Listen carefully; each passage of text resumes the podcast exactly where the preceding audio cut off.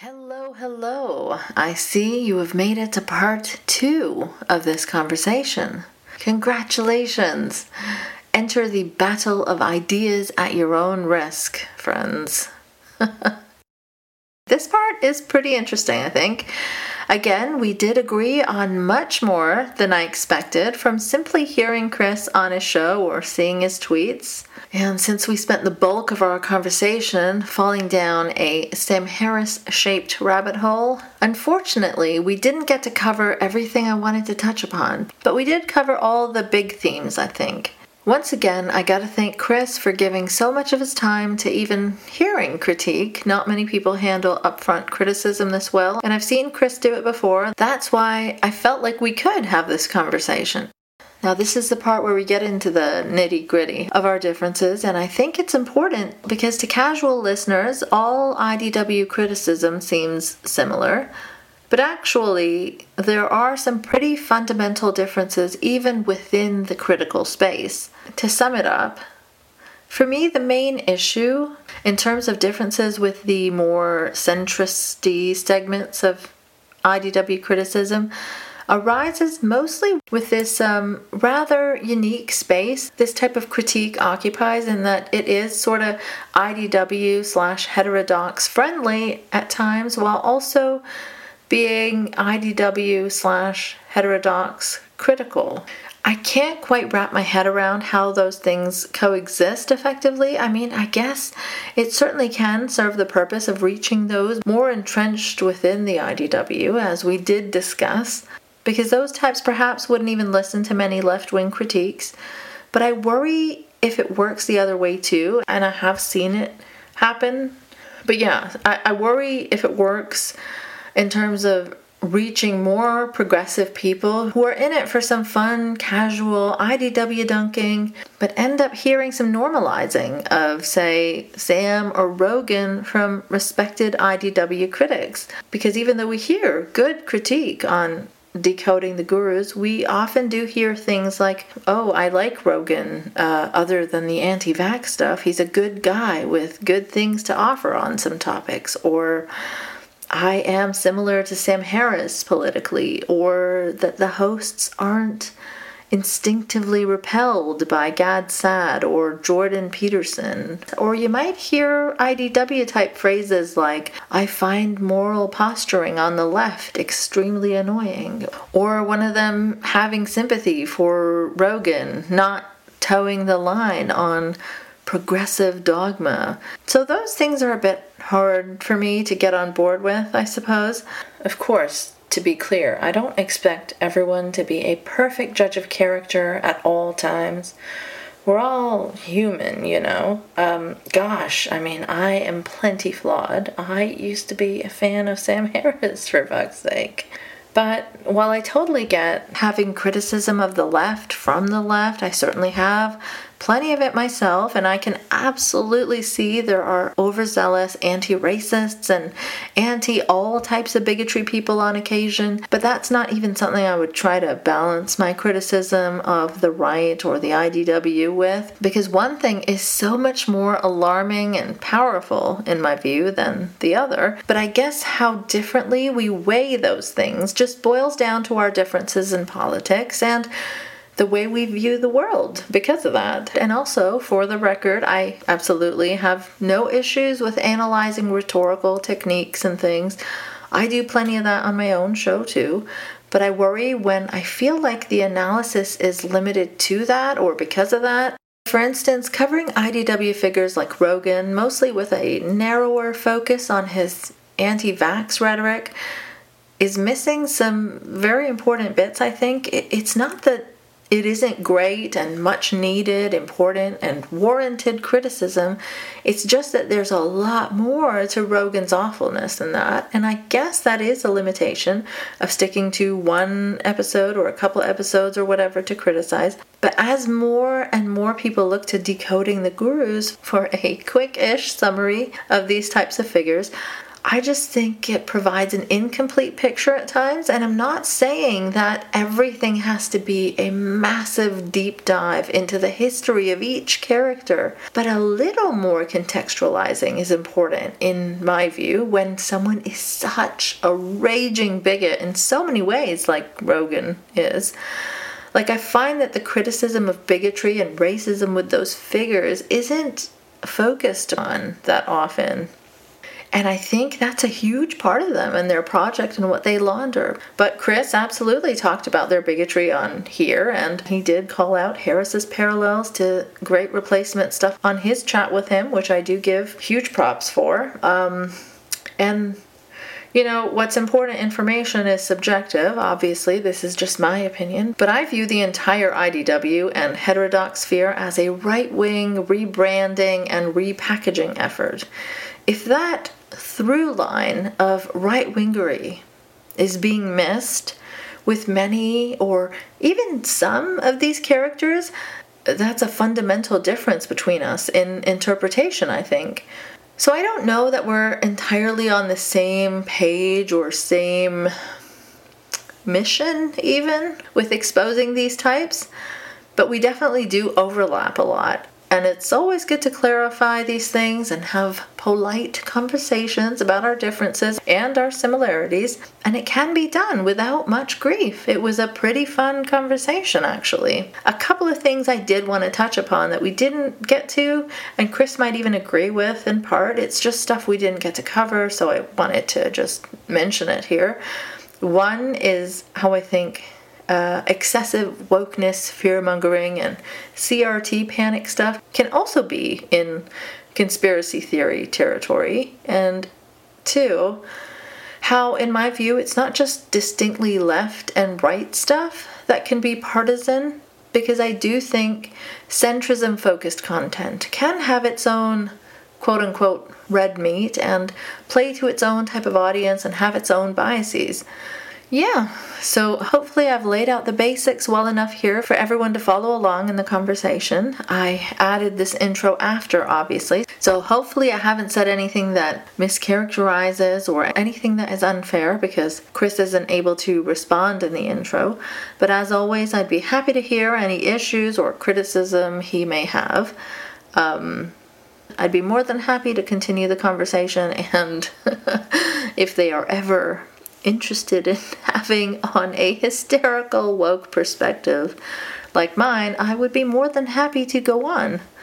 Maybe now people can stop angrily asking me in my DMs about why I won't go on or what my differences with them are. I opened my DMs for art commission stuff, but unfortunately, I have had more demands for debate than art commissions a few great art commissions too, so I am keeping those DMs open. anyway, if you enjoy this show, dear listeners, and would like to support it, please head on over to patreon.com forward slash nice mangoes and join us. Now, the episode. Make sure that uh, that program doesn't contain controversial subjects and uh, you're not impolite to people. No, definitely not, Dad. You know me. I'm never, ever controversial or yeah? impolite. Yeah, yeah, okay. Welcome to Conversations with your lovable, never pisses anyone off, ex Muslim host Ina, keeping it non controversial.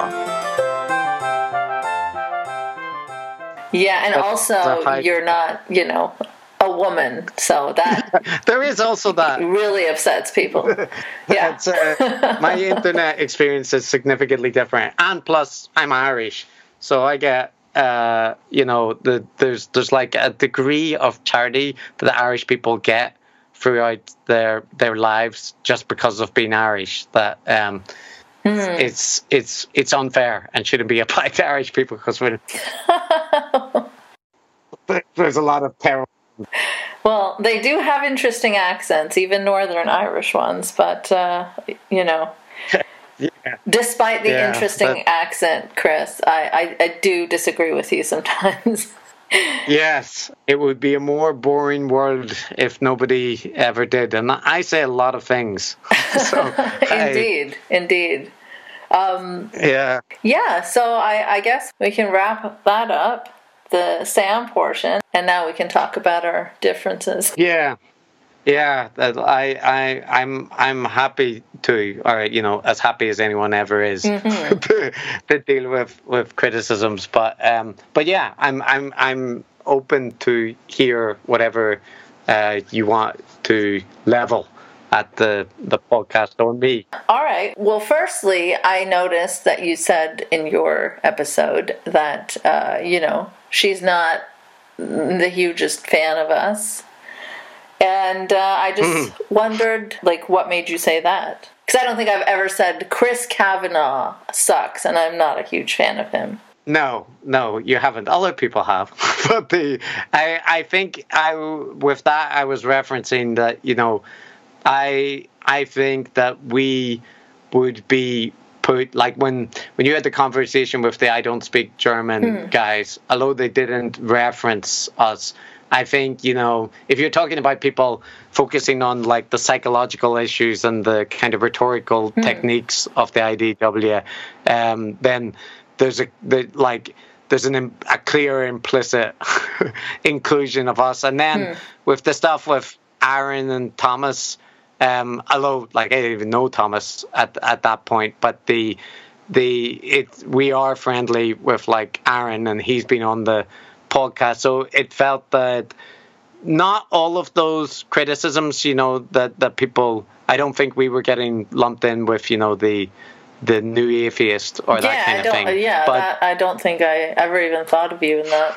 Yeah, that's a whole different conversation. But yeah, so but I I think that's what I was referencing was you know in that kind of that sphere of like potentially IDW light or hmm. or people that are you know more centrist politics hmm. and more inclined to give unnecessary charity hmm. towards IDW figures that are quite harmful, and especially Sam Harris, right? Mm-hmm. And I know similarly that you have been like very openly critical of people, you know, like praising Sam for uh, being critical of Brett Weinstein because, mm. you know, as you correctly said, it's a very low bar. Mm. Um, so, so that was that was where I was drawing the the like that comment was based on mm-hmm. um, those kind of critiques. Yeah, I think that's uh, you're spot on there. Like you're completely right. But those conversations weren't. I, you know, to be clear, they weren't specifically about one person or another. It was more like no. a type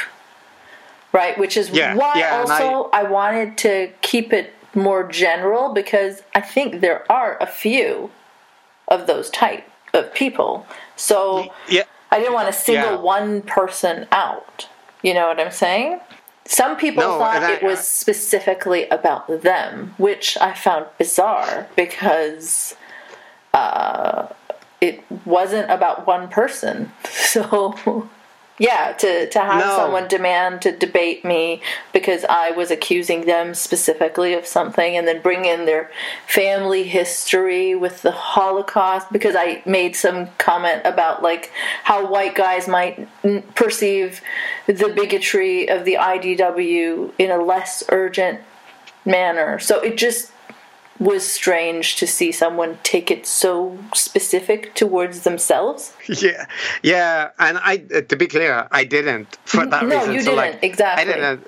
That that episode in general, you know, like I I listened to it. I you know uh, we've spoken to Daniel on the mm-hmm. podcast as well, and it, you know, and he's expressed his criticisms pretty directly mm-hmm. to us, and uh, like I so it wasn't any surprise, right? And I also got that the like the the criticisms were were you know uh, were clearly broadly dispersed. So there are people that might do some of the things mm-hmm. that you are criticizing, and other people that do all of them, and some mm-hmm. people that don't. And the level of criticism I I took to be variable depending. You know, you're not saying oh the guys on decoding the gurus are Bo Winegard, right? Like I, I did not get that uh, uh, parallel, and so for me, uh, I at the time and after, like I wasn't deeply offended by the criticism. And I, I think actually we had Daniel on after that episode to kind of specifically address like which you know which criticisms he would or would not level at, at us um, from there. And uh, and he you know he did. I, I think he pretty much directly uh, said the things that he thinks that we're weak on and we explained you know as far as we agree or disagree with like some of the points. And uh, maybe a part that you would share with him is like that because of the focus that we have that we tend to uh, in like uh, he would view it that we don't focus enough on the contextual um, you know the the kind of systemic or or the broader ecosystem that surrounds the people and their connections to like farther right um, figures and that kind of thing, or or potentially even the money, right? Like from like Thiel or sources like that. So, um, and I I I think my response to that point is that uh, we we do focus on the rhetorical and you know psychological techniques and that kind of stuff, but that we're not blind, and nor do we like we do try to call out when we see like for example Joe Rogan.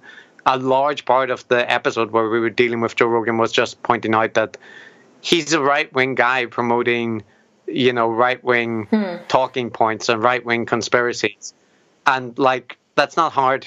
To, to detect that it shouldn't even be controversial because like, you know, you can listen to the clip and uh, it's basically like listening to Fox News and uh, yeah. So I, I uh, my pushback for daniel and would still be that like i think we do call that out um, and it, there may be cases where we don't do it enough um, but but we definitely don't avoid it like i've seen some people saying that we would never do an episode on peter thiel and i'm like yeah we would like you know we'll we will do thiel like i don't i don't know why people would have the impression that Because you're secretly funded by him? I don't know. we did an episode on Michael O'Fallon already, right? Who is the the kind of uh, evangelical Christian figure beh- uh, behind James Lindsay. Yeah. So, yeah, I, I think it is important to look at those networks. So, if our content has give the impression that that isn't important and people shouldn't be doing it, like that's wrong because that's not what we want to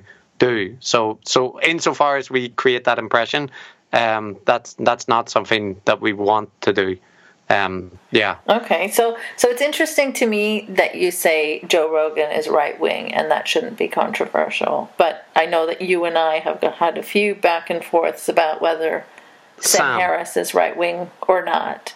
Yeah, yeah. So that's a that's a fair point. And I I when I like so when I listened to you discuss with Aaron, for example, on the Embrace the Void podcast, a lot of the arguments that you're making for the case, right, to put Sam in the right wing category, because you know, pretty much there you could take a Tucker monologue about the woke left mm-hmm. and and Sam's monologue, and there's very little. Uh, ground between them, right? Um, and and and the degree of charity issued towards uh, like right wing versus left wing figures is also very clearly different. And similarly, you know, I think one thing where I'll say that you've moved the needle in my assessment is in demonstrating, you know, the, those things about like uh, not being able to identify the problem with Anne Marie Waters or uh, Tommy Robinson. Right, I noticed that with Stefan Molyneux,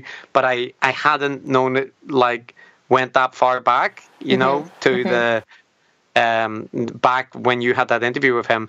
But so my argument there is probably that uh, my political spectrum of left to right is that uh, I probably classify more things on the left and the center left that uh, you and other people would regard as like right, uh, possibly center right, and, and going, you know, like for Sam Harris's views on immigration, going farther right. But I, my argument for why it probably makes sense to classify uh, why I still think So is great replacement center left?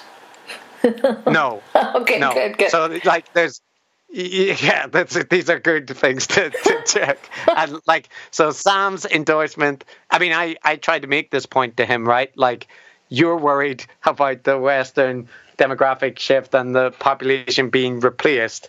So how is that different from the the great replacement um, theory? It didn't it didn't really go anywhere. But I I think that's completely valid. And to say that, although I would now say like it's a mainstream right hmm. position, hmm. right? Like the that's you find that on Fox News being discussed by Tucker. but that's because the right has, you know, as you pointed out earlier, Exactly. become more extreme recently. Right. It's not a good thing. I'm not. I'm so just Yeah. to be clear, I'm not like. So that makes it okay. You know, it's a moderate right position Right, that the right. white people need to be concerned about the, right. being replaced. But, but I, I guess the way why I fall down that I still would broadly, with with a lot of caveats, identify Sam as like a center left person is like if I imagine who if you give Sam the keys to the kingdom, right, and and he was like building a political party or or designing a society, I think that it would very much resemble a like neoliberal center left government with like maybe neocon foreign policies, right? But like Really, though? I mean, don't you think Douglas Murray, Tommy Robinson, and Anne Marie Waters would be in charge of immigration? I mean, yeah. Well, okay. That's that's a fair point. Like, who's going to be his immigration minister? And Douglas Murray would be an obvious candidate, which is, you know, it's not exactly just a minor point that that you know that's that does just push you on the like the the moderate left side. So I'll agree. I'd, I'd perfectly agree that there are stances and significant ones that Sam spends a large amount of time talking about, where his sympathy is charitably the centre right and and un like perhaps more realistically leaning to the far right. Right. Right. Douglas Murray is someone that I would say is far right in the garb of a centre right person.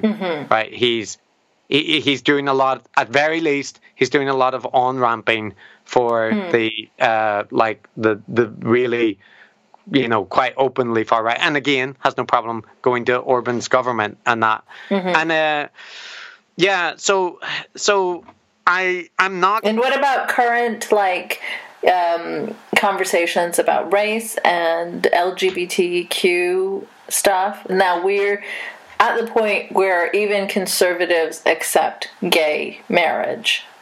yeah So, what is the current conversation about, and where does Sam fall? Okay, you're doing. yeah, you are. You are rhetorically effective. I will say because, uh, like again, he falls to the center right. I would say in on, on most of those topics. Uh, but maybe in the same way that like uh, Glenn Loury or you know John McWhorter kind of uh, position would be, right? And I, I guess the issue there is whether you can regard those as being mm, moderate left and and having those kind of positions, or whether it is like right. It's it's, inherently right, and I think you know like persuasion and Yascha Mounk and the uh, the Atlantic and and various other figures. The I mean, I think the Atlantic actually is still pretty like majoritively left, but um, I I think Really? there's. I, I don't know. I, I haven't read that much of the Atlantic, so I, again, that's probably something I shouldn't say without checking. But the, uh, yeah, like the, I, I don't know. I, okay, I actually, I, yeah, I, I don't know enough about the Atlantic to have a assessment one way or the other. But my my impression was that it's it's like left leaning, but heterodox sympathetic. Um, Wasn't David Frum the editor? I mean, I I'm just trying to think.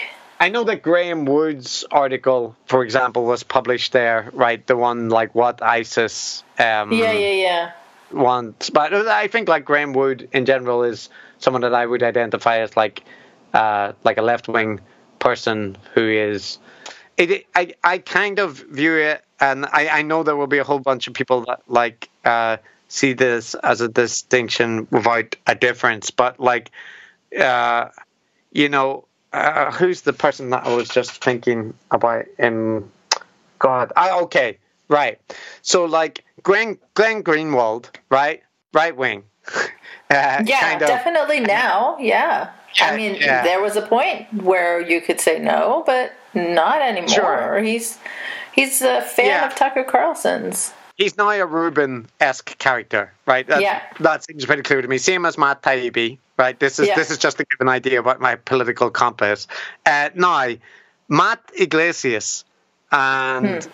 Ezra Ezra Klein, for example, or Matt Yglesias, I would you know I would put him that he's leaning in the direction of the like Glenn Greenwald and that, but I would still Hmm. regard him as by and large a kind of centrist person and and probably center left on a, a like a whole bunch of political topics. He's not someone I really like, by the way, like Matt Yglesias' takes, but this is just like my political compass of where I'm slotting Yeah, no, I don't know enough about him to really be able to gauge that. I know that everything I've seen from him seems terrible and IDW esque, but there might be a bunch of stuff outside that. So, uh, but I can't judge that. Ezra Klein, I, think- can say more about. center left, right? Like a moderate left. I mean, Yeah. like Sam regards him as the, uh, you know, the embodiment. Ultra far, far left.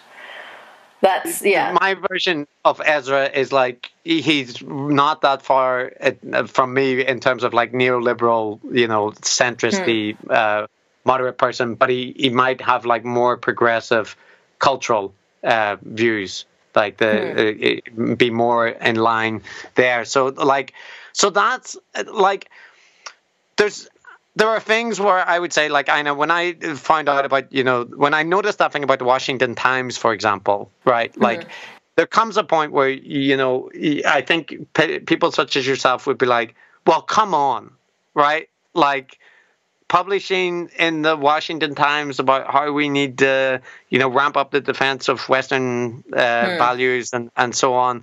And he defends Douglas Murray. And, you know, you can you can lay out a litany of mm-hmm. examples. And I I don't disagree. You know, like I, as the the previous part of this conversation illustrated, I think people are right to to highlight all those and the to point out like yeah tommy robinson gets everything right on immigration like what but but so it's it is it is more of a judgment about that i i'm factoring in that i think that like a lot of what sam seems to care about and increasingly spend time on is like promoting a meditation app, talking about admittedly far flung and like uh, fairly tech bro solutions to like poverty and that kind of thing. But I, I kind of view him as you know very very unlikely to vote for anything right in the you know coming uh, decades, and that still counts for something for me. But I, What about David Frum then? uh, Is he Frum- not right wing because he voted Democrat?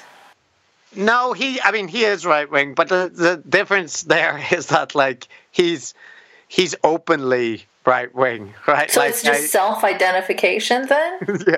No, no, it isn't. Although that's a good point. That's a good point. But like, I mean that David Frum is, you know, a person who's written for conservative news outlets, identifies as a conservative, and previously uh, voted conservative. So like, identifying him as a right wing neocon kind of fits. I guess I, my argument would be. Uh, but you know, he's way to the left of Sam on several things. I I ha- I haven't paid enough attention, but I have noticed on a couple occasions that David Frum has like come out, um, you know, with a take that lots of. Uh, IDW people are disagreeing with, which is should tell you hmm. something.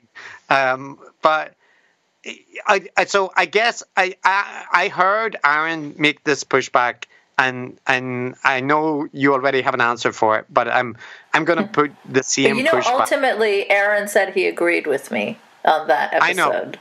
I know, but okay. Aaron is usually wrong. so you know okay. that, that's that's uh, we just have to factor that in. But um, uh, I I know he did, uh, and I think he does agree with you more than me on these kind of issues. But one point I agreed with him, and I would make like my own version of it is that do you give room that on the left there is a space for like neo like a neoliberal centristy position, right? Which is which does all the things that progressives allege of it. You know that it is it is very status quo. It is the kind of people that were happy that Biden was elected over Bernie, and you know, yeah, of course, regard that as sensible. And so, if that like, and maybe also that position includes, for example, that they supported the Those Iraq- people aren't doing great replacement stuff, like in my mind. Yes. Or, you yes. know, doing the Breitbart black on black crime and, uh, you know, there is no racism anywhere. So. Right. But this is like the, you know, the rationalist community in the same way, right? Like, uh, there's a there's a tolerance and there's a lot of uh, like flirting with you know and and there are big segments of that community which are you know explicitly horrifically right. Uh, you know, the kind of uh, what's his name, Mencius Moldbug or um, mm-hmm, Curtis Yarvin, mm-hmm. right? Yeah. Like, so I'm not I'm not saying those aren't a big part of those communities. There are they are, but and that Slate Star Codex, for example, has done a lot of uh, like flirting with mm-hmm. the like when I read his stuff, I often get the impression that you know there's just these lines in it which are not they're not the main point. You know, there's a 5,000 word essay and there's just these couple of points in it which are kind of like, what? you know, like the, well, what does that mean? And it kind of hints at something. And I know people re- would regard that as like, oh, you're reading too much and dog whistles and stuff. But I think there is uh, things to no, be concerned about. No, but I think about. it's been pretty well documented about that. The yeah, the extremism associations. In, yeah, and I, I think it you know revolves around the, the, way that that community in general, and Sam would be someone that has had similar issues, has a lot of time for the race and IQ debate. Mm. Um, Very left wing. Yeah, yes, well, like so there is an area where I think, for example, that Sam is like incredibly naive, right? Like in the way. Is it really naivety though? well, is it so, though? Seriously. Yeah. Well, so that's that's the thing, right? Because like you can say, so does Sam? Does Sam not know what like Steve Sailer and Charles Murray and so on are on about? But like when he had that conversation with Ezra, right? And when Ezra asked him about, you know, do you know about human accomplishment? What that book is about? Like it was hmm. quite clear. Sam has no idea. and he, and he he's not interested because he already knows what he likes about yes. him. Yeah, so that that's the point that I this is like my point of of like pushback and disagreement is that like I don't so I don't think Sam is interested in defending the race IQ stuff on the basis of the same thing that like Steve Sailer and and Charles Murray necessarily are. I think Sam's version of it, and lots of people in that space, is that when they say, "Oh, it's about academic freedom and it's about the you know our ability to deal with taboo topics," like that, that is what they think it's it's about, and that means that they become susceptible to the the right wing people that will frame those issues in that way. And now, if you ask me, do I think that deep down they think there are racial differences between like the uh, between different races, right? In in IQ ability, I, I think, and you've deep played down, clips that I know. it's so, you don't okay. have to go very deep. yeah, it's it's clear that they do, right? But I I I think that the you know all the disclaimers that then come out with like people like Sam of- saying you know, and if that is true. I don't want that to be of any relevance to anything that we consider about like any person and so on. I, I Okay, but think you, it- you do a podcast, you know, analyzing their rhetorical techniques, right? And you also hear what else Sam is saying about race and racism Yeah. in the world. So Yes. surely you can see the full picture of all that put together. Right, and I and I so I do. I mean, I, at least I think I do. But what I don't, the bit that I don't uh, like sign off on, or is that I I think Sam's motivations are not, and and maybe you agree with this, are not that he you know actually wants to promote a like far right political movement into prominence. It it is that he wants to like that he thinks politi- like uh, what you call it academic freedom and the tough discussions of stuff that that's what it's about and it's about the left overreaching and Douglas Murray is just somebody who's very good at puncturing like left-wing pieties like the because the thing is do you Okay. think that he would want there to be a like a right wing government off the stripe that uh, Douglas Murray or or anybody on the farther right side of the spectrum would want. Like, would Sam want that kind of government? My my assessment of it is that he wouldn't. I think he wouldn't like he wouldn't like the label right wing, and that is his main problem with that. He doesn't want to be associated with that. But that is not significant enough uh, difference in actually being right wing and not being right wing to me. If you like, you you you recognize there's a whole new crop of right wingers that just want to repackage themselves. Like we were talking about how these conversations and these talking points come up again and again, and they're repackaged Yeah. As the exact same things. If you listen to old right wing speeches about political correctness and the fear mongering about the left, um, it's the exact same thing that they're doing now. And Sam, I think, as someone of Muslim background, um, the things he thinks about immigration, I think, hit me in a more urgent way. No, I get that. So Yeah. yeah, I think he would want a right wing uh, government in the sense that it would, you know, curb people like me coming. And, and he would say that no, no, no, I am fine with secular Muslims and all of that. And I, I've been advocating for, you know, ex Muslims should be the first ones that we should take. But I'm sorry, you don't actually, when you're looking at all this from the top, no one is going to dig deep enough to see how deeply someone believes and how deeply someone doesn't believe. You know, I mm. can be ex Muslim all day, but when I am traveling, I am treated like every other Muslim. Mm. You know, we have to leave earlier because we know we'll get put, pulled out for random checks, and then they'll see Yeah. the, you know, that we've lived in Saudi Arabia, born in Saudi Arabia, and things like that. Like, like it, traveling is a huge hassle for us, and trust me, I have zero beliefs in God or Islam, and it doesn't matter. You know, my name is Sure. Muslim, and my association with Saudi Arabia is very Muslim. And so, yes, I think that Sam would want, like, he's talked about, you know, when Ted Cruz was saying that we should only take Christian migrants and have, like, religion tests, he was saying that that was perfectly fine. When, Yeah. you know what? Like, Muslim migrants fleeing from that area are in just as much trouble because they're fleeing, like, ISIS.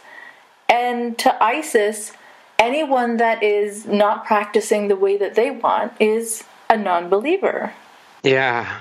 That, so there's a there's a couple of things there. Like one thing I would say, and uh, I'm not using this as like a uh, I'm not drawing a parallel to the experiences and like the the level of severity, but I will say, as a Northern Irish person with a beard, who like mm-hmm. traveled, you know, during and after the troubles are, uh, mm-hmm. around, I'm very familiar with you know being uh, like stopped and searched and and mm. and uh, like singled out by security forces. Otherwise, I'm just exceedingly unlucky, and and uh, the the that kind of thing. So I and I uh, I think very much that like uh, Muslims uh, the world over took over from you know like the IRA as the mm. like the the go to terrorist representations, although they were mm. always there in movies mm. as well. But you know that that's how Northern Irish used to be seen and, and kind of you know a lingering cultural thing. But um, so just to say, I have like sympathy mm. with with with that kind of thing happening. But the on the other point about like you know the issue of immigration being very salient because of that, and that also um, there are you know the positions that Sam has stick out on on that are not, you know, they're not center left positions. I, hmm. I take that point, and I would also say that you know when I seen his discussion about you know in defense of racial profiling, which often gets mm-hmm. mentioned, um, there were two things that struck me about it. One was like the extent to which the expert was telling him that his approach was wrong, right? Like the was just saying, you know, I understand that the intuition is it's like this, but that doesn't actually work, right? It doesn't yeah. We we have experts who have spent their careers doing this. What you're thinking about is what everyone thinks about when they hear this, and it doesn't work like that.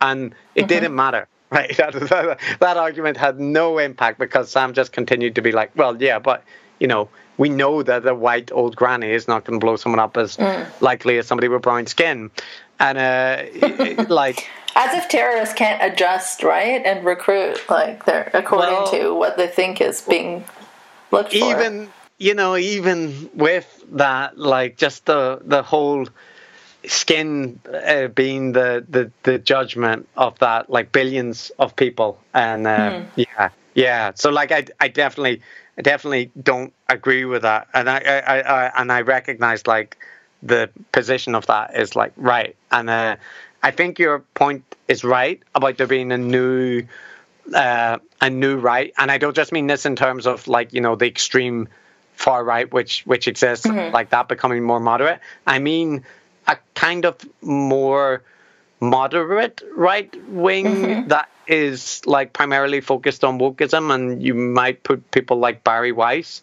um, mm-hmm. and Glenn Greenwald and so on, right? As as in there. Um, well, put moderate in quotes, but yeah, yeah. I know. I, I I agree. Like you know, co- moderate co- appearing. Yeah. Um.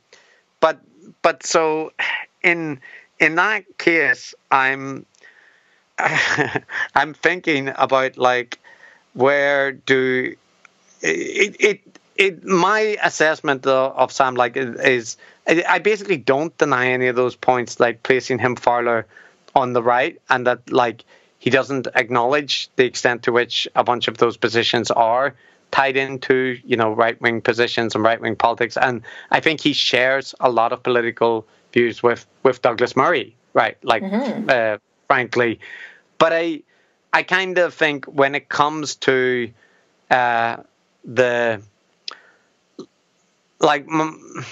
This this is probably about and I, I what you said about you know the salience of the immigration issue to you and and like I think to other people as well and and how that is you know th- that's a thing which has Sam has spent a significant amount of time on.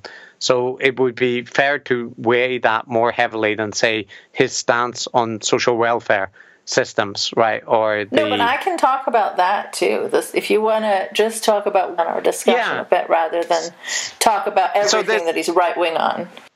Yeah, true, true. So, like, I would, I would say that uh, my my perception is that he would be in favor of social welfare systems in general, of like public health systems hmm. being introduced in the U.S. about uh, taxes, like increasing taxes for the wealthy and some potential redistribution of of like uh, extreme inequality of you know income in the US and and also that the uh, I like in favor of reforms against gerrymandering in the UK in favor of uh, like renewables and dealing with climate change. Um, so, so in those kind of areas, right, like the the kind of left wing. And how much time do you think he spends on those things? And passion. Yeah, a lot, a lot less. But he, I, I will say that like he seems to have been a little bit chastened by what has happened with COVID and Maajid and Brett and so on. That I've, hmm. uh, apart from his monologue content, that he does seem to be spending more time talking with tech bros or philanthropists or you know not so many culture war figures in recent months which you know you can't predict a trend from that small of a time frame but i uh, especially with the Joe Rogan praise. But yeah, I, that's what I was going to say. that's a, that's a good counterpoint to that. But um, I so. And also, Mm. If you've listened to some of his conversations with the tech bros, like I'm sorry, I am like an extreme Harrisologist, so I have listened to so much that yeah.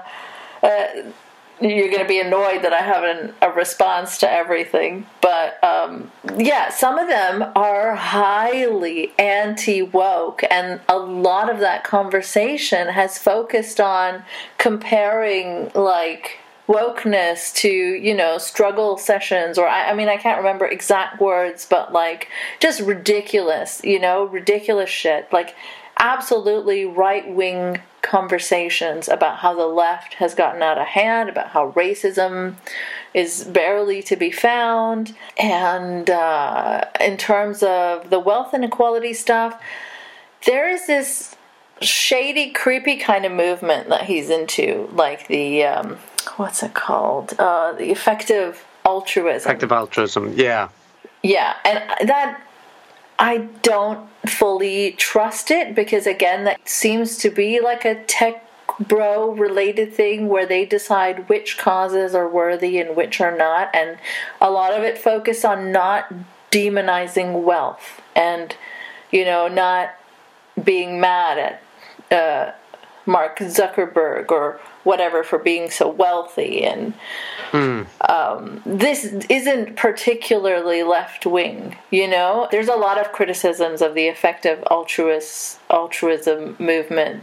I just I don't you know there's a lot of people that are on the right that also dabble in these types of views. You know even with Rubin people used to say that oh he accepts gay marriage obviously. That was something he used to throw out a lot. And uh, abortion and you know you can always pick out little things here and there from even you know Richard Spencer wants health care for all sure so I just don't think that that is enough. Uh, it, yeah. Especially when you're having all your anti left conversations within that. Yes, though, I, like, so I would say that, you know, I know there's criticisms of effective altruism, and there are certain people like Peter Thiel and whatnot that have, you know, expressed an interest in it as well. Mm. But I, I also uh, I've listened to the criticisms. I think there's validity to a lot of the stuff that's raised, but it it is also the case that you know the uh, those movements have ended up, you know, donating huge amounts for like projects in the same way Bill Gates has with the Gates Foundation that have, that like, I can't regard them as the doing nothing of value when they no no no that's not what i'm saying. I'm just saying would you think that that would make peter thiel not right wing no it, it, it wouldn't. So i but i i think that like the difference between say like a peter thiel and a sam harris is like thiel has expressed concerns about letting women vote and seems to be in favor of funding people that want, you know, to create ethno states.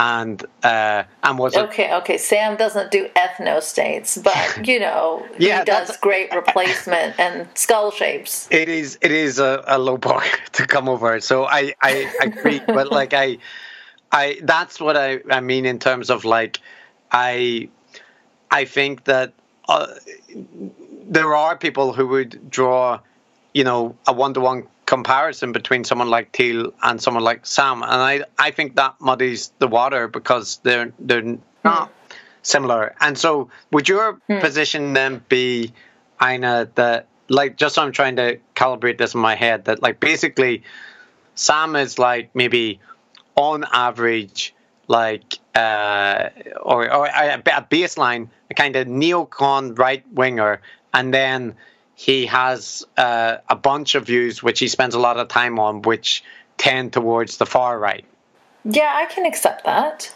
yeah, I can I can see how that, and especially with the political spectrum such as it is, you know, if if you have from where do you put Sam Harris, and if if Ezra Klein is a you know a moderate liberal, is Sam beside Ezra Klein? Like clearly not. Um, So, but in in all of those occasions, I guess like I'm I'm not strongly, uh, well, when I say I'm not strongly wedded, I guess I don't value my assessment of like where somebody falls on the, politi- the political spectrum that highly. I can see the argument that you have and why you would put him there, and I like a lot of the points that you're presenting are convincing, and I my I guess like my a concern that I would have, and this is in in general a concern that I have about the arguments that progressive people in general tend to make, is that if you if we say that like Sam Harris, Steve Pinker, Jonathan Haidt, Yascha Mounk, Bari Weiss, uh, like if we take all of those people and say these are all right wing people, uh, regardless of who they vote for, regardless of like stance on taxation. I wish I hadn't included Glenn Greenwald, but I put I've, I've, I've do it.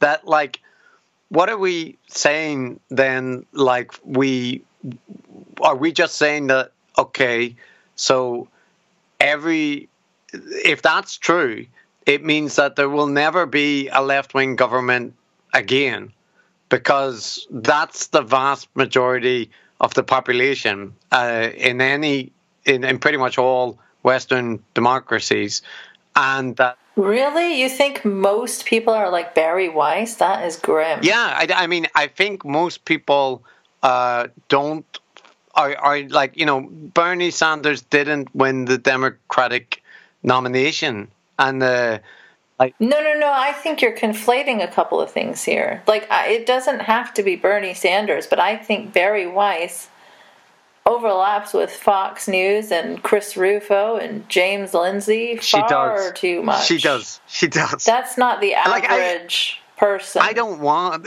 So it's like you're agreeing with me, but you're also resisting. I don't. yeah, I'm You a- know? I, I kind of know because like I don't want you know Bari Weiss I I could spend hours on on the thing. She thinks Chris Rufo is a very like legitimate voice. person. She thinks Brett Weinstein and Heather Heying are great voices on uh, COVID. Right. Right, like so. I, Right. So, So- th- these are not people that I have a strong ideological affinity with uh, in in in so in, in like almost any respect.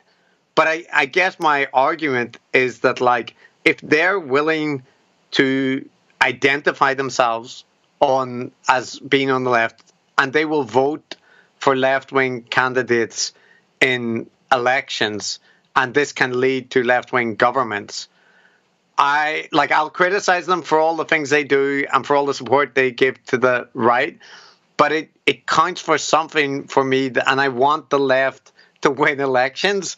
So I I if I don't want to be telling those people go vote for the right, like you know you want to, right? but you're not. But you're not. Like you just have to recognize that there is a new rebranded sort of more respectable rational right right and that is literally what the IDW is Yes. that in my mind But- and they don't like voting for the left voting for democrats in the united states isn't like all that left to begin with But it's huge. so it's hugely important, th- right? Like, of course it's important because what is the alternative yes, right yeah, so I don't think that if you and I in this conversation just have, you know, like call a spade a spade, that suddenly all these people are deterred from voting for No, Democrats. I, I, I, I just think that having these conversations honestly is important, you know? no, I, I agree with that, and I, I guess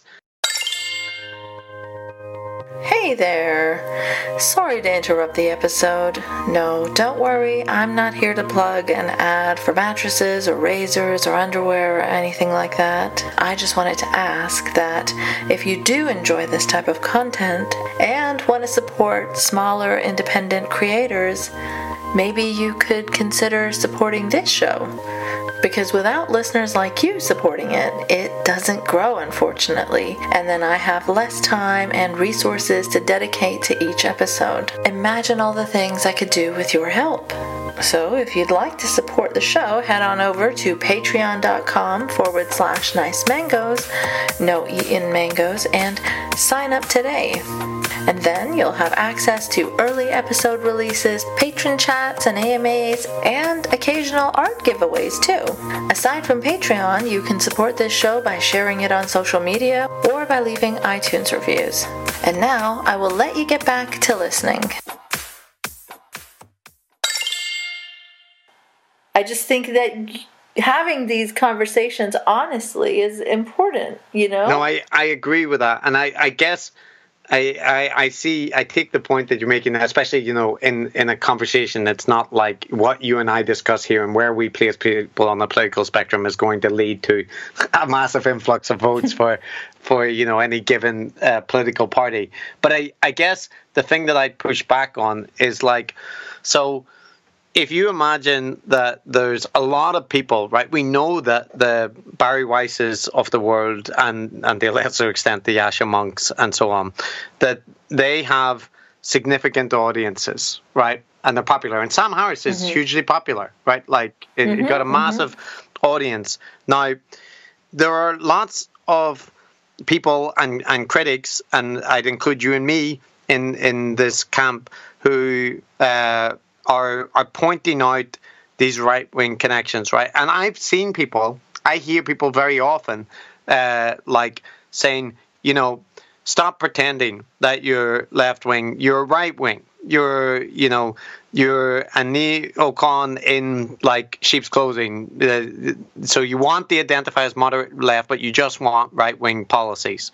You see that quite a lot, and on the but, but there are people like that, like a lot of them. There are. It's a. I, there are. And I, I, you know, and we've spent a lot, like the past couple hours, talking about a whole bunch of them. So I'm not denying that mm-hmm. phenomenon exists, and that you people are right to call it out. But I, I do want to say that, and in particular, those people's audiences, in some respect, like the Weinstein's audience or the uh, Peter Boghossian's audience, um, James Lindsay's too far gone, but uh, uh, like. I I think there's a dangerous mm, concern in saying to those people, "You're right wing, and the like you're not left. Stop pretending." And the right, in the reverse, saying, "Come join us. We are anti woke. The woke are like puritanical." So you're buying into that meme then, where like the left pushes that poor guy into the right, and the not, right. but it's not a it's not a poor guy because like there's I think that that shouldn't be something that happens to people, right? I think you like you should just be like, well, no, because I you know I don't want Donald. I don't want to support like Donald Trump just because I got annoyed about an article on, on emojis, but I I do want the like the reality about human psychology is if one side is telling you that you're not with them and you're not a real member of the in group. And the other group is saying those guys are bad, and we might look bad, but we'll, you know, give us a shot. And, and we'll let you in and we'll be nice and right. And lo- so many of the IDW people openly talk about like the they're kind of being love bombed by the right, right? Mm. And it, I think the reality. I feel like they are the ones doing the love bombing, and well, yeah, cases, in some cases they are the the people now doing that. But a lot of their journey into that ecosystem comes from you know them reporting the people on the right are being nice hmm. to me and the people on the left are being mean to me.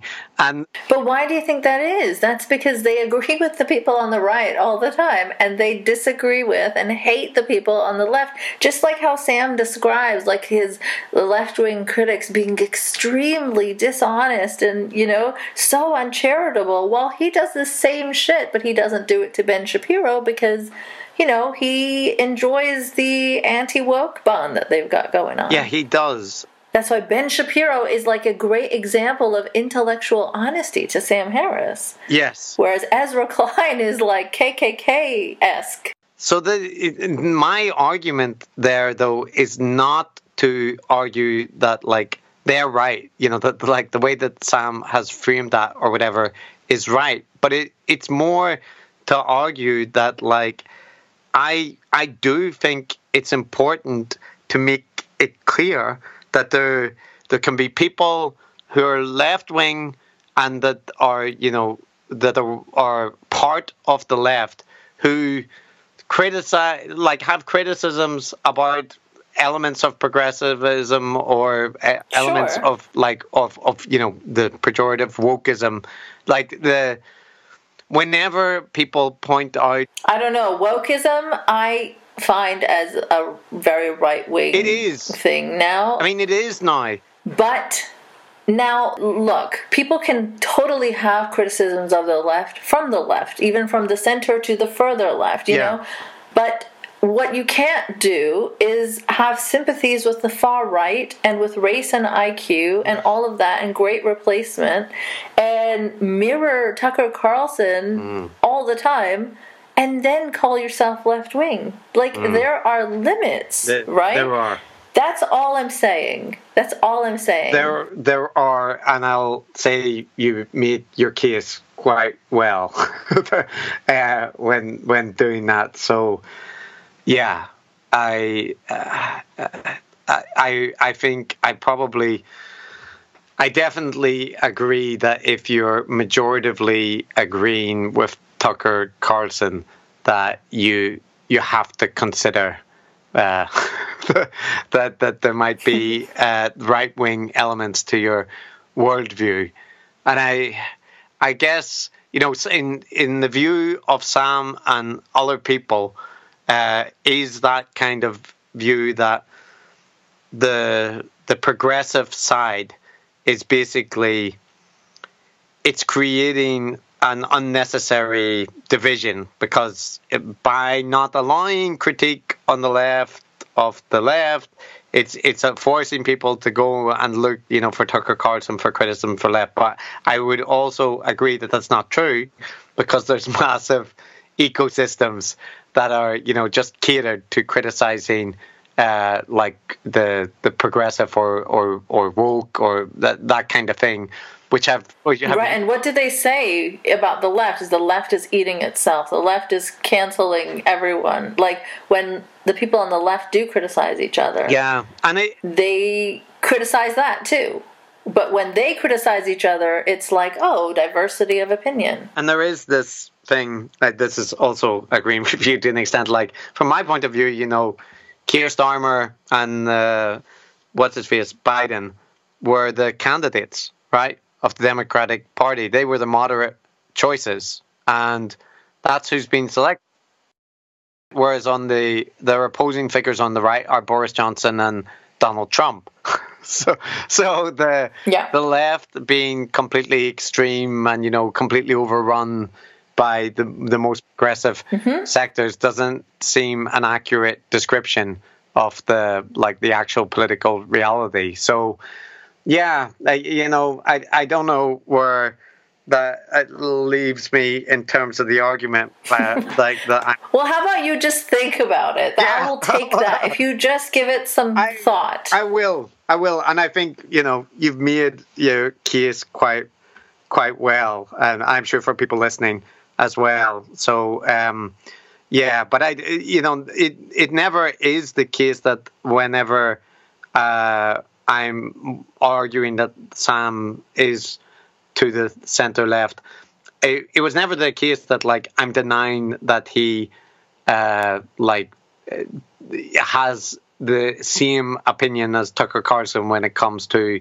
you know woke outrage or that his inability to detect Douglas Murray's stance uh, signifies something. Um, like I, I agree with all those points that it does. So so yeah, that's the I, I definitely will uh, think about this conversation. So uh, yeah. Okay. That part went on much longer than I anticipated, but uh, I do have, I, I want to ask you if you're in a rush because I do have a couple of important points that I want to make before. I should probably go, You- but I have about uh, 13 minutes at about 20. 13 minutes? Yeah. Okay, I'm going to try and do it real fast. Okay. All right. So, my other issues, um, I think, well, firstly, just one was summed up by you when you were talking to Sam, is that you yourself um, describe yourself as part of the anti woke tribe, like part of Sam's tribe, right? So I think that's just a difference of politics.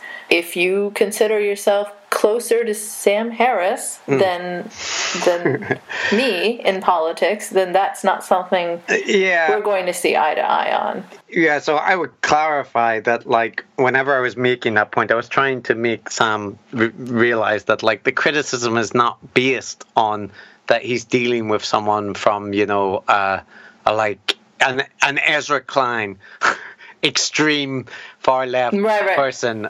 He's not far left, but yeah. yeah, or that you know that somebody who cannot express any criticism of progressive points of view because like I I can like you know and I I I'm pretty clear I think about like where my politics are in the you know moderate left like um so so my point there was like essentially that just to I was trying to say you know I am part of the moderate left, not the progressive left, not the like far left. So you should be able to, you know, discuss or have like that. Mm-hmm. I should be the member of your in group, and if you are in that area, that's what I was saying mm-hmm. more than. I have the, the same concerns that you have about uh, mm. like immigration or you know racial profiling or uh, any of the other. Though I think I have heard it on your podcast, maybe not you, maybe your co host, saying that he considers himself politically similar to Sam Harris. And I think that just the uh, inconsistencies are what bo- bother Yeah, him. but I And I think Matt. So, so to me, that's a very fundamental kind of difference. Yeah, I think, and that's where most of my criticisms come from, right? Like if you're, if Sam Harris, the race IQ, uh, you know, a great replacement type guy is not beyond the pale for you, then that is concerning to me. Yeah, so I, I would say for in my knowledge of Matt's politics is like that. No, he, he wouldn't be okay with those points, and he'd be critical of those. Like it's it's more that he is a like a moderate liberal person. So you know, like in uh, Australia, the political calculus is is different, uh, same as in the UK than in the US. But that like yeah, that uh, I think like uh, Matt's knowledge of like Sam's politics is is worse than mine. Um, but is is so I think he's more talking about that that that he would be you know that, like essentially that he would be somebody voting for Biden over Bernie or Keir Starmer over Corbyn like like that. And that is something which you know some people regard as beyond the pale um, within the progressive sphere, but like I, I would hope it's a minority. um, so right, like so, people that are Sam Harris fans often think that I'm like ultra far left. Like I guess if Ezra Klein is ultra far left, then I must be way out there. Yeah. But I'm actually, you know, I don't think that my politics is even the same as Daniel or Jack's from IDSG, right? Like I'm not that far left. You're not so, openly uh, in favor of like revolution. no, like Yeah. I'm not. Yeah, and so you know, people that think that if you vote for Biden, you're the same as someone who votes for Trump. That's also not me. So Yeah. But then this theme also, I noticed, continues in every episode. Like, I, I guess that you guys are trying to be charitable, right, hmm. about everyone that you're discussing. So when you're talking about Gad Saad, for example, Oh yeah. it's very fun and enjoyable to hear people make fun of Gad Saad, and I am down for that. Hmm. But his sense of humor and his, um, I guess, taking himself too seriously, that's that's not even the tip of the iceberg. Yeah. I, so, like his associations with white genociders and um, Holocaust deniers, whom he calls like uh, you know Viking Queen or whatever, and then you know uh, hanging out with Faith Goldy, mm. that that kind of stuff is very disturbing to me, and I feel that if you are you know, obviously you guys are seen as you are academics, so seen as a knowledgeable voice on the IDW. Mm. When you are covering people like GAD, I feel like missing these huge chunks of information mm. is concerning to me because his yeah. association with anti Semites and Holocaust deniers and flirting with white genociders and all of that really is an important part of that puzzle. And also with his anti migrant, considering he's an immigrant uh, from Lebanon himself. Yeah. All of that is very important to cover, I think.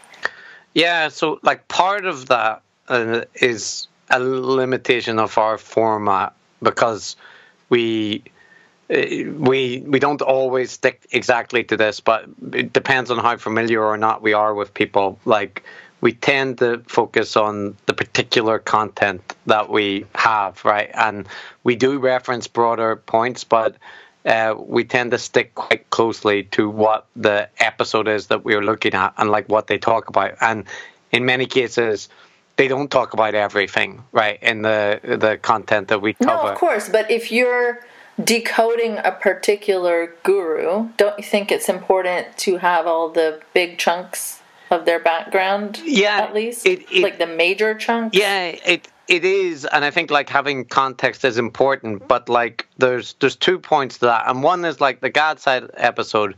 Um, I think we spent like quite a significant portion towards the end of it um, when he was talking about Chris Williamson about Trump and and engaging in Trump apologetics, like essentially saying Gad Saad is a right wing guy, and he's he's like claiming to be a liberal, but he's you know endorsing uh, like he's basically just giving all talking points about Trump apologetics, and this is a really common thing that we see in lots of the IDW or so on gurus, and they're they're referencing of you know Douglas Murray and the, a, a similar collection of people. So we did mention But don't you think the Holocaust denial stuff would fit right in with that? Like It would. that's more extreme, even. Yeah, it is. And so, like those, it is true that like there are there's a possibility for us to miss details like that, and to also uh, like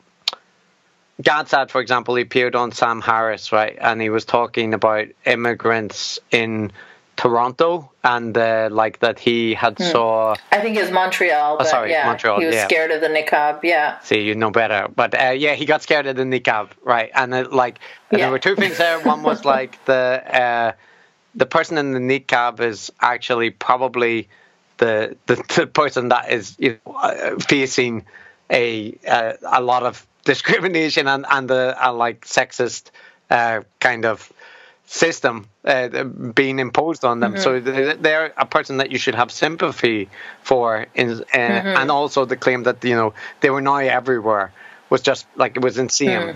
Mm. Um, but so I was aware of those kind of things, but I I think that the way we frame it is like not that we are going like we're very explicit that we're not going to for each person do an I don't speak German thing where we we do a deep dive on all of the the person. No, no, no. That's not even what I'm saying. I'm just saying that these are major like characteristics about certain IDW gurus, right? And if you're going to couple that with, you know, trying to be charitable at some point, just saying like, oh, Gad is just like, uh, you know, not uh, all that bad. Sometimes he posts wholesome stuff and he's like a traditionalist uncle, or you're not instantly repelled by Gad Saad aside from his, you know, his stupid yeah. behavior on Twitter, it just gives the wrong information. Like I feel like it's not giving a proper picture. Yeah. And that again, I saw that with the Williamson thing, right? Like you started off, I think, pretty well in the Gad Saad episode,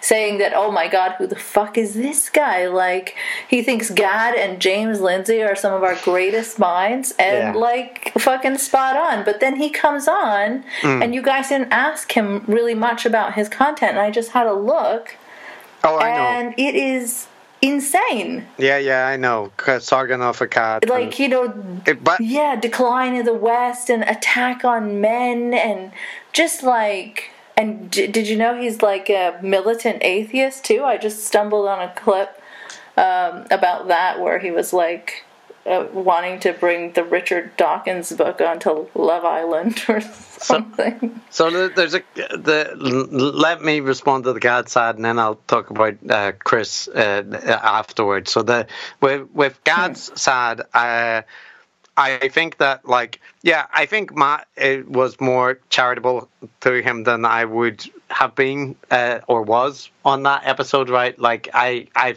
I pretty much said in response to that that I think Gad is more nefarious. What Gad has done are completely in line with the the kind of I think uh, from my understanding of Gad and based on what I said in that episode, that's what I would expect people to expect Gad to do, like to appear with Stefan Molyneux, to you know be issuing apologetics for whatever right wing talking point. And I I agree that like Matt's take that he he's not you know that he's just like more a politically incorrect uncle um, I wouldn't sign off on that. But uh, like I believe he said he posts wholesome stuff on on Twitter. Wholesome, yeah, which was it, a shocking word, but yeah, in, I, in, association with Gad. But I, I think a lot of the calibration of that has to be put alongside the people that we usually look at.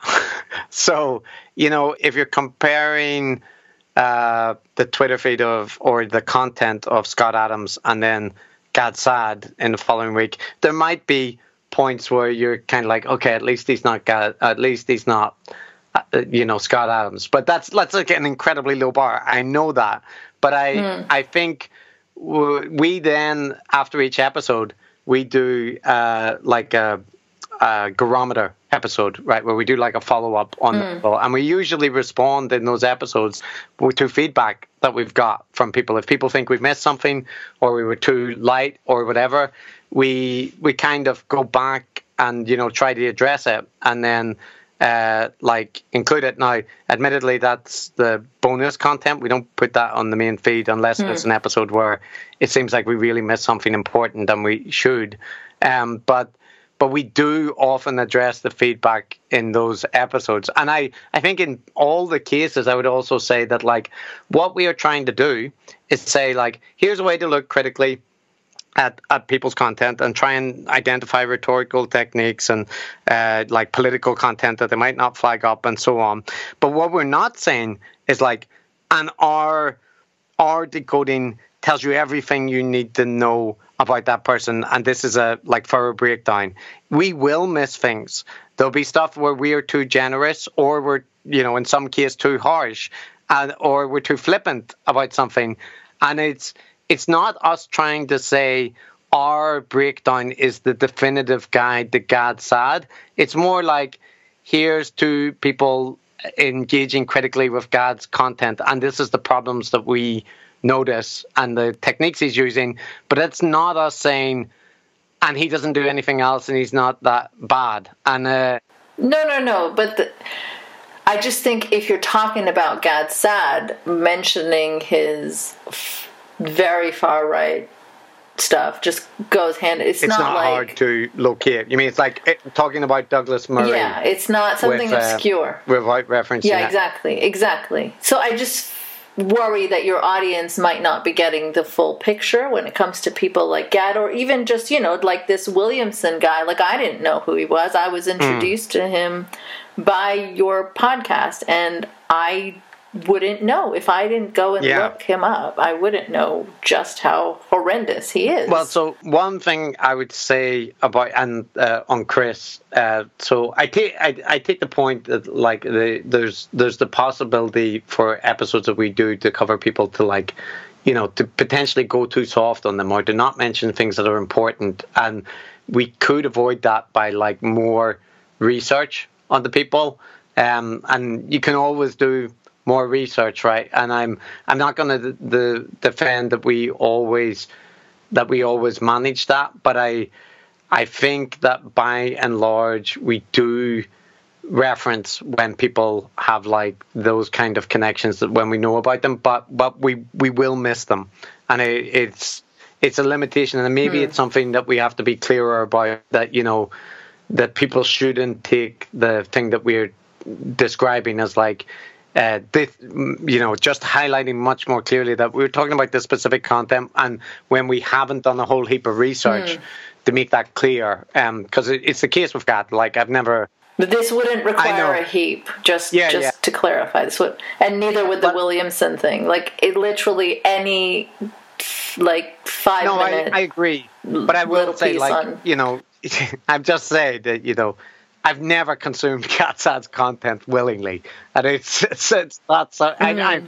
neither have I. I, I just I'm not looking forward to that if someone was saying, you know, but I, I, I take the point. I take the point about, you know, it doesn't require much digging, and I'm being critical of Sam for the same thing. So it's it's a reasonable hmm. criticism to make, hmm. and it, it it'll be undoubtedly be the case that there are figures that we've failed to, you know, highlight things which are important.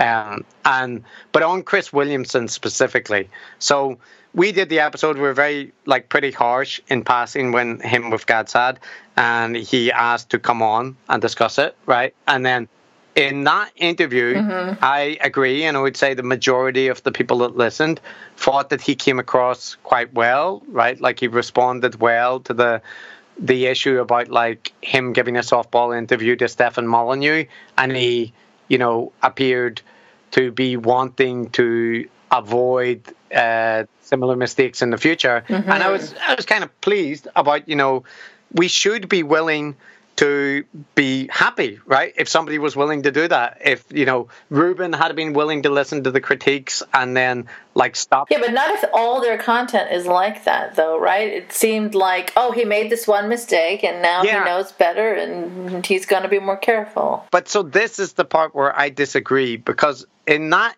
interview, yes, we had a uh, a, a discussion with Chris and like raised the points. I think didn't I didn't withdraw any of the points about you know. Uh, like the the softballing Stefan Molyneux being used like to help promote his agenda, or uh, you know, uh, loads of stuff about the IDW apologetics and that kind of thing. And Chris Williamson gave the presentation from his side and kind of you know highlighted the point about potentially closing down access to more moderate voices um, from a critical coverage, which I I hadn't considered and seems a reasonable point at least to consider about the potential, you know, to increase people becoming radicalized by them not being able to speak to more moderate voices. Just that had not really crossed my mind because I don't think we were that influential and also that's like, you know, two layers removed. But I think it's a valid point regardless of like uh, his content.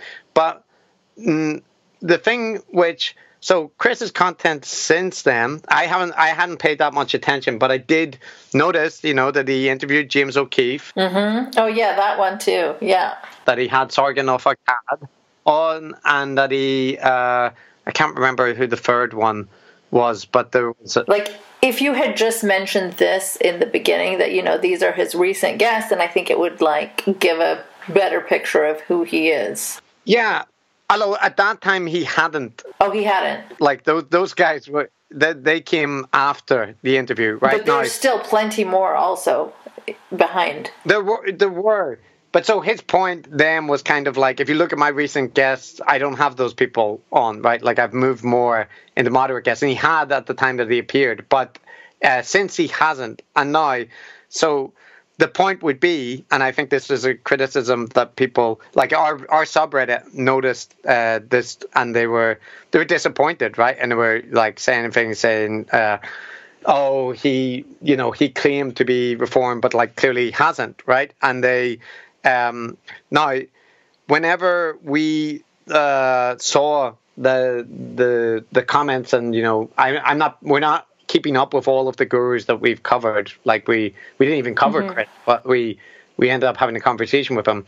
So I saw that and saw the Sargon interview, saw the um the what you call it interview, the the all of the people that were talking about the terrible people, and yeah. uh, I haven't haven't watched them, the, the in full. So I I I don't know if he's been more critical, but I don't get the impression from what people are said that he he was. But uh, one, we we've already discussed it on an episode that we recorded, uh, like an interview with Liam Bright. So we've mentioned it, we just haven't released it yet. And yeah. we we were uh, like we I do think it's important to update, right? If people have been given mm-hmm. an impression and you want to be clear. So I mm-hmm. do think that's important to do. But the, the second point I would make, and I, um, we do make this point in the in the interview we did, that like this is a really good illustration that when we had that conversation, we had a nice conversation, right? Like a kind of polite, friendly conversation. And uh, Chris came across well. He said all of the things that you would want someone to say about being mm-hmm. repentant and whatnot. But after it went, like Matt and I were under no illusion that it's very likely that his content will now change. Like we didn't think that. We thought mm-hmm. it might do it, but it might not. And the, the the likelihood is, you know, he's pandering to a specific audience, and he won't do that. So when I saw the things that he covered, yeah, it's it's like it's disappointing, but not surprising. Um, and I think that maybe some people in our audience and other people were like, well, but but you, uh, the this is a really surprising turn, and it, it isn't surprising to me, and it doesn't mean that the criticisms he put at us about like that sometimes we're too glib, or that sometimes we might shut off people from more moderate voices. Like those are still fair points. It doesn't mean his content's good, and the message that we didn't intend to send was that we now sign off on Chris Williamson and his future content as a good person. Like we didn't say that, and we mm. we clarify that we we will clarify that on the episode that we're releasing like in a week or two, very explicitly. So I do think it's important. Mm. Well, that, that's good. Yeah, that you know you address these kind of things, especially where. I'm, so I'm not saying oh, we don't have any culpability because we didn't, you know, explicitly endorse him. You can still give the yeah. impression your audience. Well, yeah.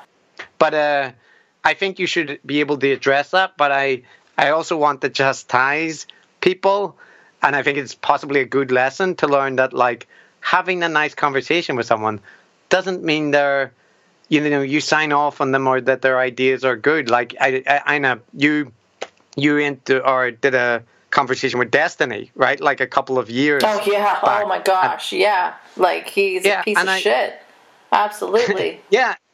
And it doesn't mean like I, I think anybody who knows your content would know that like. But Chris, your conversation was not so far off from his terrible con- like you know what I mean. This is years ago, and I will clearly say Destiny is a piece of shit. I didn't even know uh, that much about him. Uh, but I, what I looked into at the time, he seemed definitely not like Chris Williamson, but now he might very well be. Yeah, I I don't know enough about the like the what's his face Destiny or you know it's it, like when he did things and whatnot. I like I, I don't know enough about him or the Twitch streaming ecosystem. Like yeah, like he seemed to me to be you know anti-racist at the time and just uh, you know debunking right-wing people. But now he seems to be the opposite.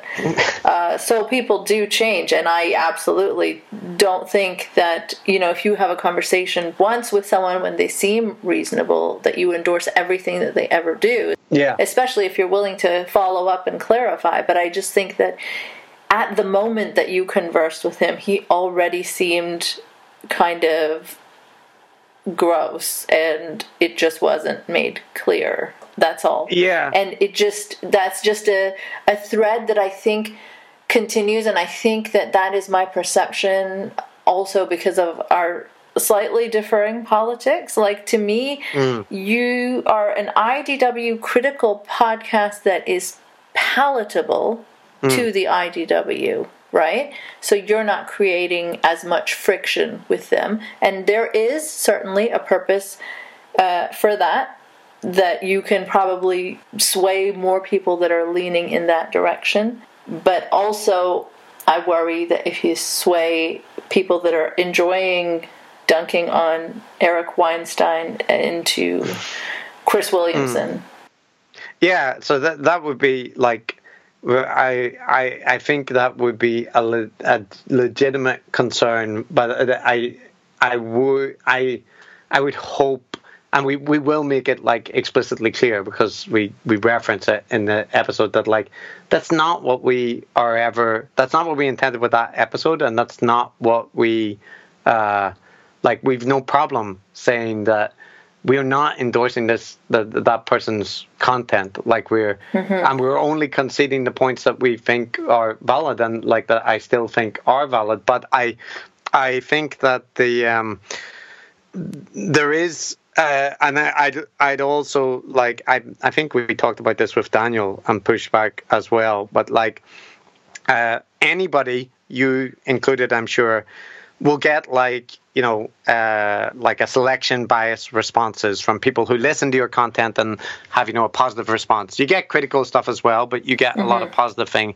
and we've got a lot like a lot of feedback from people who were going down uh, you know mm-hmm. quite quite dark uh, spirals or into content of really exploitative people and that they're their comment to us, and yes, this is like very self-serving and it's a selection bias, but their their comments are kind of universally that they they could they didn't like the criticism that they heard from you know devoted critics.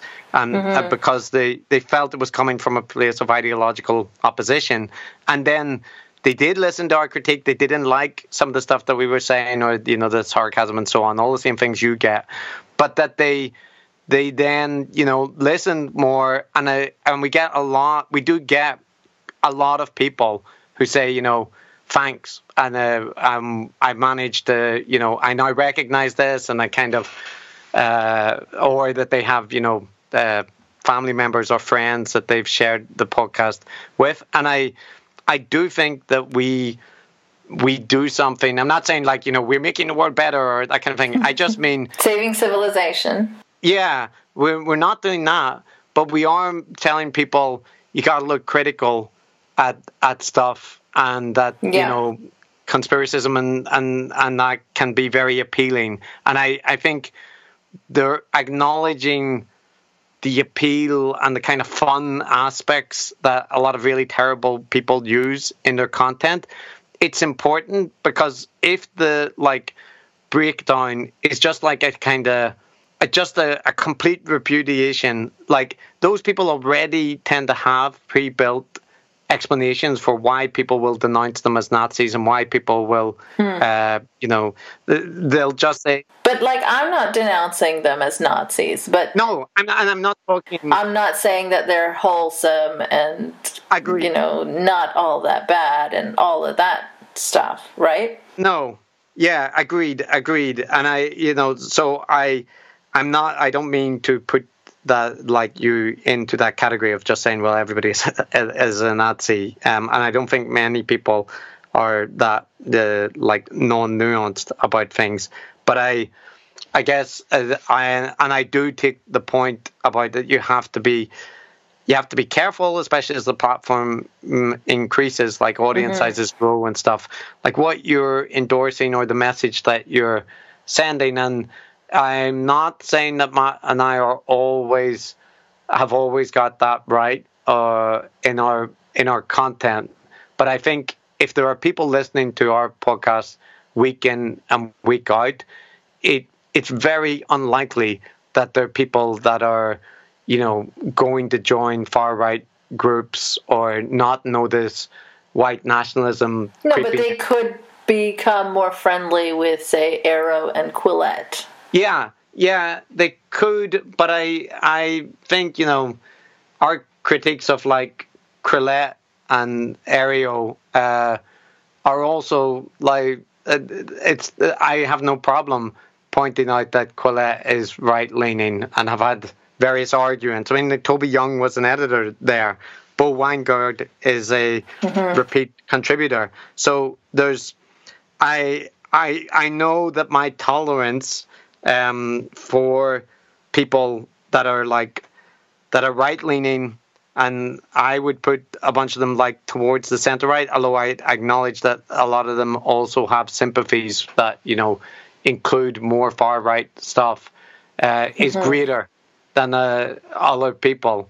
And I, I think you do have to be careful there.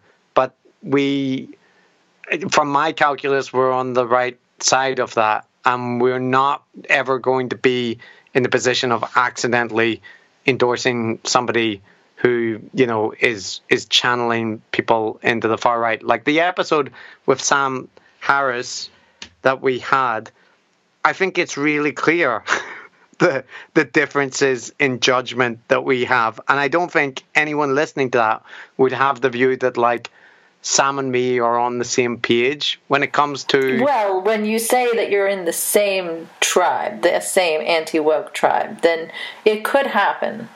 Yeah. But I mean, in the context of that conversation, it's still clear that there's huge differences about like the ability to recognize things and I yeah. would if I'm mischaracterizing Sam, and as I said, I'll, I will think about the uh, you know on it more. But if I'm putting a center left group and including Sam within it, my point there is just you know the, you you can be on the center left and you can be hugely critical of Tucker Carlson and Douglas Murray, right? Like without being some ultra woke, like the far right for yeah. progressive fringe. Like you, there's no there's no issue there. So that it's it's kind of that I don't want uh, I don't want it to be framed that the only ex- the only positions are possible are like ultra ultra progressive hard left you know society needs a revolution there's no ethical consumption under capitalism uh, versus moderate right and far right. Like there's, it seems that there's a space there that, that mm-hmm. is missing. That's really important. So when in that conversation with with Sam and with other people, I guess our hope, although it's not explicitly a political podcast, is just to say that you know that you can be like moderate left and still critical of of these things. Like there's there's no contradiction there. Mm-hmm. Um, but yeah, uh, so I don't know. I, I, I, I think there. I'm definitely not claim, someone who would claim that I get all the judgments I make right about things, but I, I think broadly speaking that where there's a wrong impression or something like that, um, I'll do the same thing that I did with the article I published about the mm-hmm. Cambridge Analytica. Like we can we can explain the position on the podcast, and we should, where mm-hmm. people have got the wrong impression. But um, yeah, yeah. Yeah, well, look, uh, it's uh, we've had a four-hour conversation on this, and I think we could easily do another four hours. but uh, I know that you have to run, and it's almost midnight over here, so Yeah. my voice is starting to sound weird now. I appreciate the the conversation, and and, and like I.